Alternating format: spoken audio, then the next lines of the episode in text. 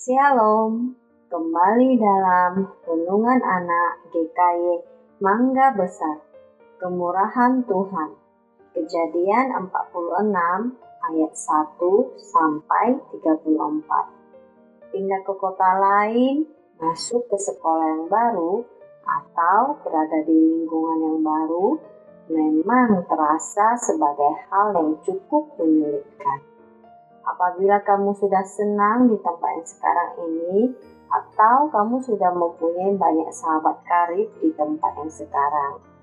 Sedangkan di lingkungan yang baru, kamu harus menyesuaikan diri dengan hal-hal yang baru, mencari teman yang baru, dan lain-lain. Demikian juga dengan Yakub teman-teman, meninggalkan Kanaan tentu merupakan hal yang sulit. Kenapa sulit?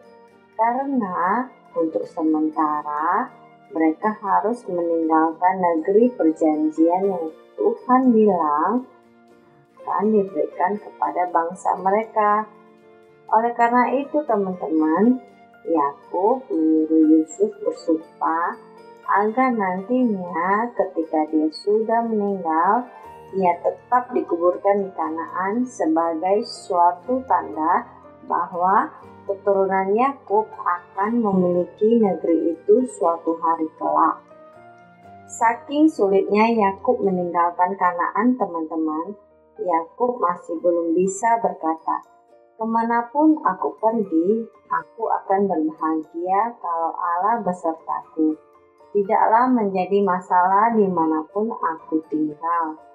Karena itu, ketika sampai di Bersheba, di perbatasan Kanaan, Allah menampakkan diri lagi kepada Yakub.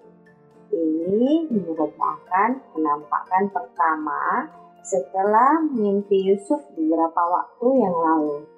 Allah menyatakan kepada Yakub adalah baik jika ia pergi ke Mesir. Allah akan bersama dia ke Mesir dan suatu hari nanti akan membuat keturunannya kembali ke Kanaan Allah akan menunjukkan kemurahan kepada Yakub selama keluarganya tinggal di Mesir. Maka dalam kematian, kemurahan Allah yang istimewa akan tetap menyertai dia, karena tangan Yusuf yang akan menutup matanya. Dengan janji kemurahan dari Allah ini, teman-teman, Yakub akhirnya berangkat ke Mesir dengan mengendarai kereta-kereta Firaun dan membawa seluruh hartanya dan 70 anggota keluarganya termasuk keluarga Yusuf.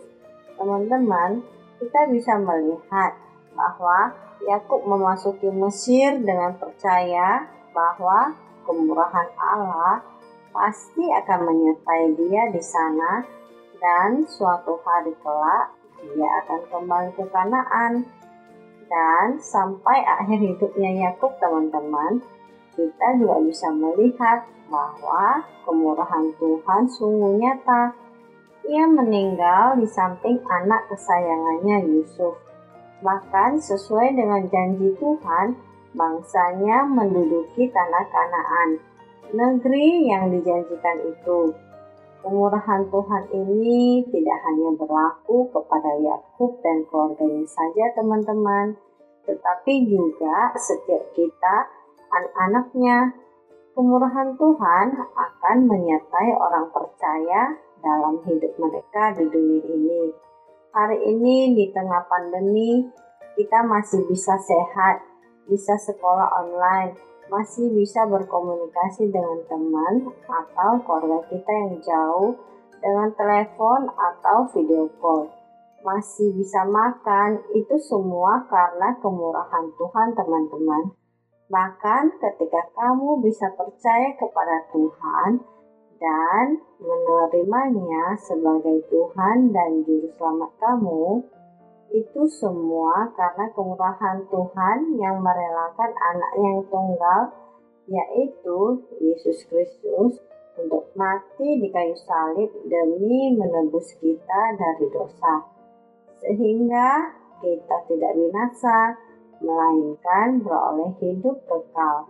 Oleh karena itu, teman-teman, Senantiasalah mengucap syukur dalam segala keadaan. Yakin dan percayalah kemurahan Tuhan akan selalu beserta kita. Amin. Tuhan Yesus memberkati.